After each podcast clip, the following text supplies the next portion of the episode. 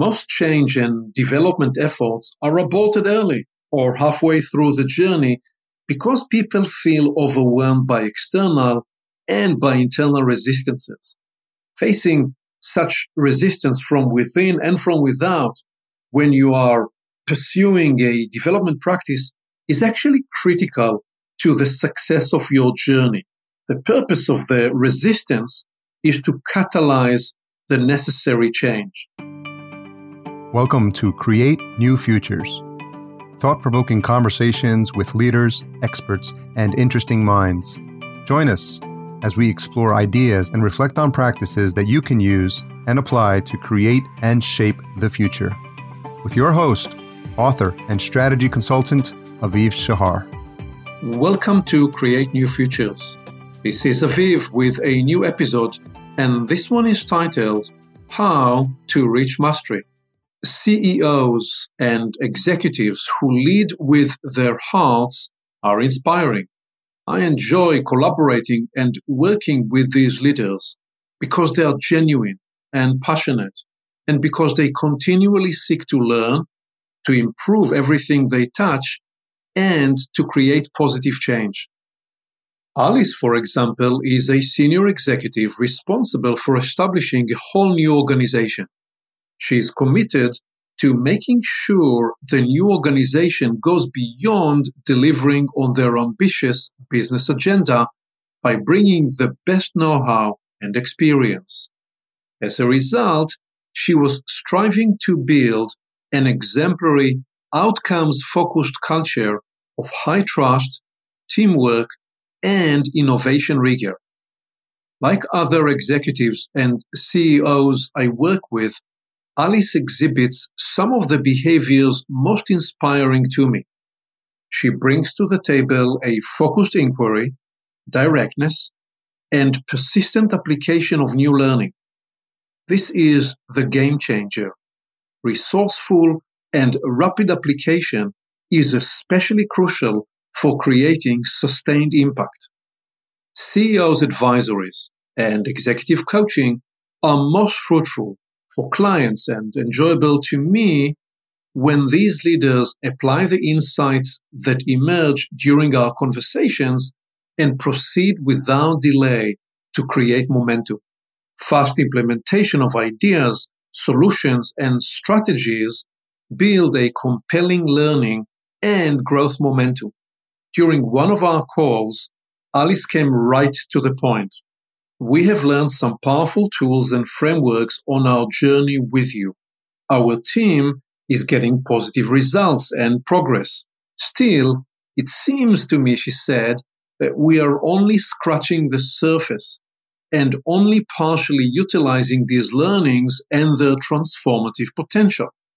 Why is this the case? Why are we experiencing only limited pockets of success?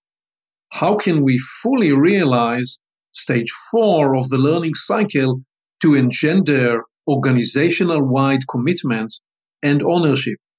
When Alice heard my laughter on the other end of the phone, she started laughing herself. We both knew, even before I stated the obvious, that she was asking the multi million dollar question. Here are variations of the same question. Why do we fail to fully follow through on our declared intentions? What's holding us back from realizing our fullest potential? What is it about our conditioning and way of showing up that lead us time and again into suboptimal and even dysfunctional applications? What's the difference between good executive teams and outstandingly great ones? And how can we become a truly high functioning leadership team? All these articulations represent the same impulse, the same thrust, the same inquiry that Alice essentially presented to me. Do you realize, Alice, I said, that you are pursuing the holy grail of organizational effectiveness? We humans, we pride ourselves on our sapient sapience which means that we have the capacity to be aware of our awareness. The reality, however, is that most teams largely operate as a suboptimal subconscious system that tends to produce collective stupidity instead of unleashing its collective wisdom. Right, Alice responded. So, how do we go about unleashing more of our potential to produce collective wisdom? How do we make sure we apply what we learn and bring it to life at a whole new level? This is one of those exciting elements about go getters. They don't mince words. They drive forward. They chase the next growth opportunity with intensity. Well, Alice, you've already made a leap forward by creating positive momentum with your team. You're now facing the Einstein puzzle. I paused for a moment. Since Alice and I have been in a dialogue for nearly a year, and she has embraced my dialectic approach of framing incomplete statements as riddles to be solved and played into, as I describe in my book Create New Futures, she hit the tennis ball right back at me. Einstein worked on many puzzles. Are you referring to his theory of relativity or his statement, a question that sometimes drives me hazy, am I or the others crazy? Or are you referring to an altogether different puzzle? Well, I replied, actually, all three of these concepts are on point especially a third idea. Einstein's guidance for addressing problems was this. We cannot solve our problems with the same thinking we used when we created them. His insight was that the answer cannot be found at the same level at which the question appears. Resolving the problem becomes possible by elevating the conversation to a higher altitude. I immediately proceeded with my provocation by reframing the question from Alice to say, You are asking about the journey into mastery. What is the journey into mastery? This reframed question converted the problem into an opportunity and offered a path to redirect the energy of frustration to an aspirational pursuit. The Einstein puzzle suggests that the journey into mastery is neither a straight path nor a linear one. In fact, it is a three legged journey. Moreover, the drive to mastery includes both interior and exterior dimensions as well as an ambiguous factor. Here is how I describe the journey to mastery. Having an image of this journey in front of you might help as I explain its components. I invite you to take a piece of paper and follow my directions to sketch your own picture. Okay, so to begin, on the lower left side of the page, draw a vertical ascending arrow three inches in length. This arrow represents the first leg of the journey. Label this first arrow with a name, with a title, Need parentheses awareness. That is need parentheses awareness. Next, draw a horizontal arrow that begins from the top of the vertical arrow and continues to the right about two thirds of the way across the page. Call this second vector development parentheses practice. That is development parentheses practice. Finally, Draw now a three inch vertical ascending line from the right edge of the horizontal arrow. Label this third vector elevation, parentheses, mastery. That is elevation, parentheses, mastery. Now draw the wings of the arrow both at its top and yes, at its bottom. So here is what the journey looks like you're now looking at a simple sketch with an ascending arrow on the left side of the page titled Need Awareness, and then a horizontal from left to right arrow titled Development Practice, and from the edge of that second arrow, an ascending third one titled Elevation Mastery with the wings of the arrow, both at the top and at the bottom. So now that you can see what the journey to mastery looks like, let me explain each of the three legs in details. Here is how I explain this to Alice. The development journey towards mastery begins with the awareness of a need.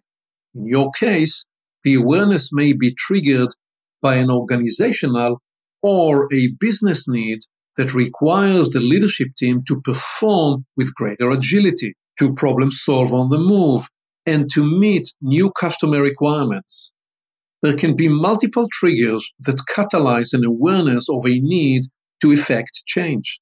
Change and development triggering signals can be interior and exterior, individual and organizational. For example, a development change can be triggered by a new opportunity, a fear of losing relevance, a competitive pressure, a sense of shortfall, personal conflict, an innovative technology, organizational crisis, environmental change, a general sense of restlessness and boredom, leadership change, irresistible pain, and new awakening and urgency. All these developments and more can spark the awareness of a need. The awareness can be broad and vague, such as, I need to make a series of personal and professional changes. Or it can be highly specific. For example, to become an effective leader, I must demonstrate active listening.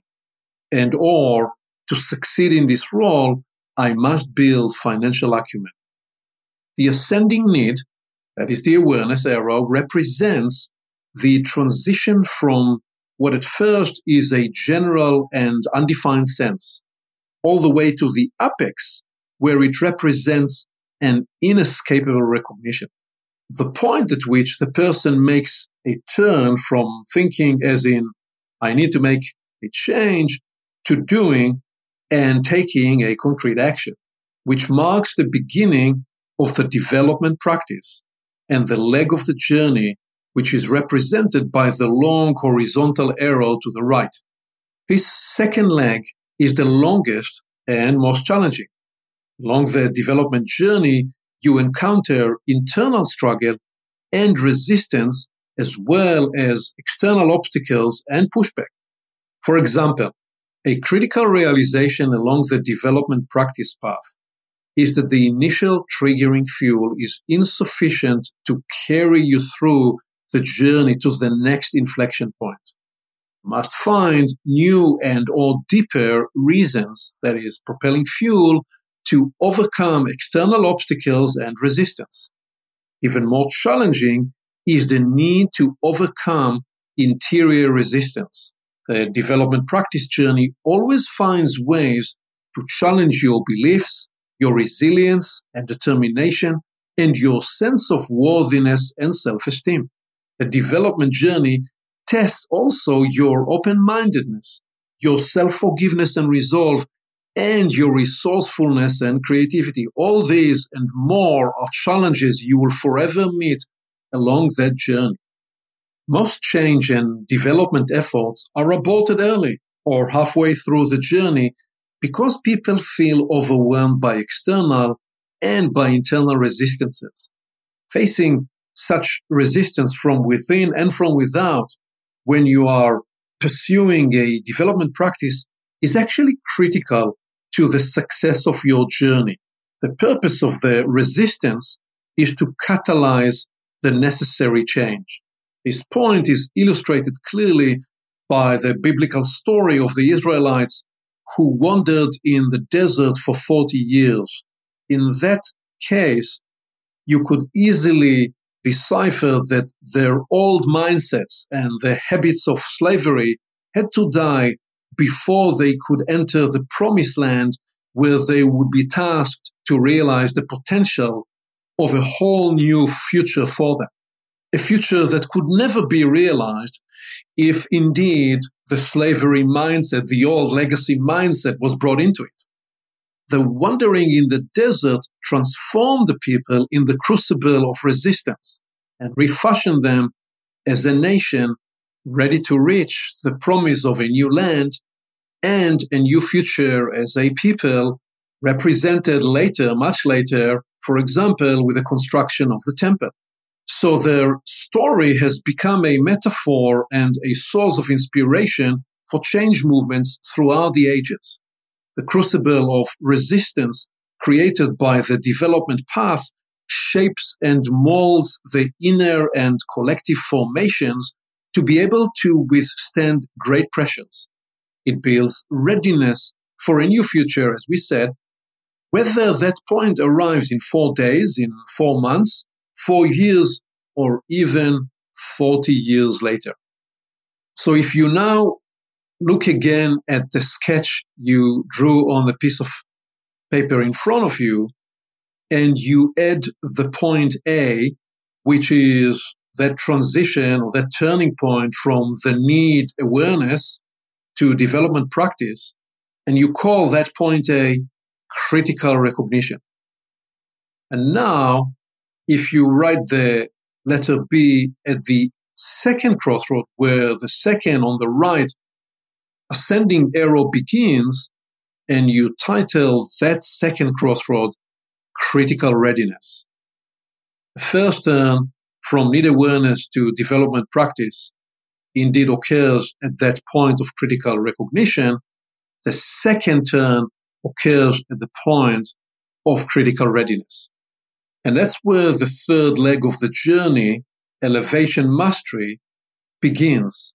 And it is defined indeed by a vertical arrow on the right and with two-way flow that represents the ascending movement in the first place and concurrently the transcending influx movement that's coming from above. Let me explain what I mean by that. To become an Olympian, you must pass the Olympic test, whereas the Olympic barrier or resistance is well defined. In most other fields and pursuits, the readiness test is a little more ambiguous. For example, although medical school graduates receive a medical doctor diploma, that certificate represents only the first step on the development path to their readiness to practice medicine. Years ago, I watched an interview with the actor Al Pacino. Here is what I learned that instantiates the elevation of mastery insight. The elevation occurs when you are ready, not when you think you're ready, and not even when you exhausted your determination. Rather, the ascent occurs at the point at which mastery is ready to admit and adopt you into its realm. It sounds a little metaphysical, and actually it is. What I relate here about the interview is not what Pacino said word for word, but rather the essence implicit in his narrative and how I have chosen to adapt his story to represent the elevation of mastery. Pacino related how, while acting in one of the Shakespearean's plays at an early stage in his career, he had a formative and somewhat miraculous experience. He already was a successful actor, though not as well known and famous as he became later. For the first three months of the production, he showed up every night, acted well, and spoke his lines convincingly. The play was going very well and receiving positive reviews. Deep inside, though, Pacino knew that he did not unlock the play and did not comprehend its deeper meaning. And then, one night, in the middle of a scene, some 20 minutes into the 76th show, something profound and magical occurred. As Pacino described the moment, the place suddenly surrendered to him. In a split second, the stage, the spaces, the lines, the entire cast, the inflections, the cadence, all of it surrendered and made sense. At that point, Al Pacino stopped acting in the play. Instead, he became the play. I get shivers down my spine every time I think about that story and other stories like that because to me they represent the alchemy and the transformation and the elevation that occurs up that third vector. Pacino's persistent and passionate pursuit of his own Shakespearean desert led him to the point of mastery where the elevation of his acting enabled him to see and experience the play inside out, literally from above, from a higher altitude, that is, from a place that enabled him to fully embody the Shakespearean intent. Time and again, the great masters we celebrate in sports, in the arts, in leadership, and in other fields have experienced the journey in the desert before reaching the point of elevation. Working through resistance is what fashioned them to the point of readiness and what made reaching the ascent of mastery so rewarding. To reach mastery, you do not have to be an Al Pacino, Meryl Streep, Renee Fleming, or Luciano Pavarotti, Misty Copeland, or Michael Jordan, Michael Phelps, or Katie Ledecky, or any other hero or heroine you love and admire. Mastery can be attained in less prominent ways away from the limelight. Mastery can actually be achieved and demonstrated in teaching, in coaching, in leading, and in performing a technical skill.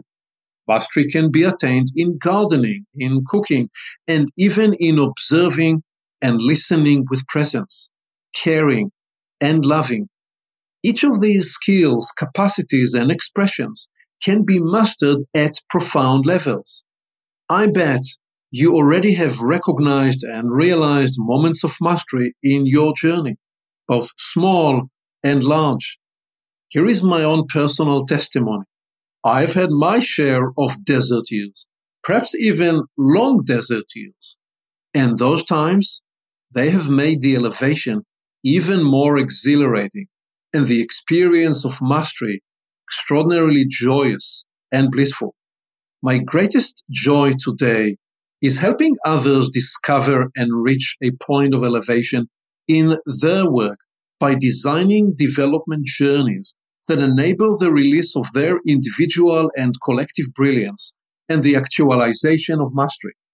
My collaboration with Alice is one example of the work I have chosen. Now it's your turn. Turn the key. Focus first on the need that drives you. Embark on the development practice leg of your journey. Patiently and persistently work to fashion readiness. The elevation of mastery will find you on its terms when you are ready. Thank you for listening. Aviv always encourages his clients to identify the one or two ideas they can move forward into action immediately. What will you capture and apply today?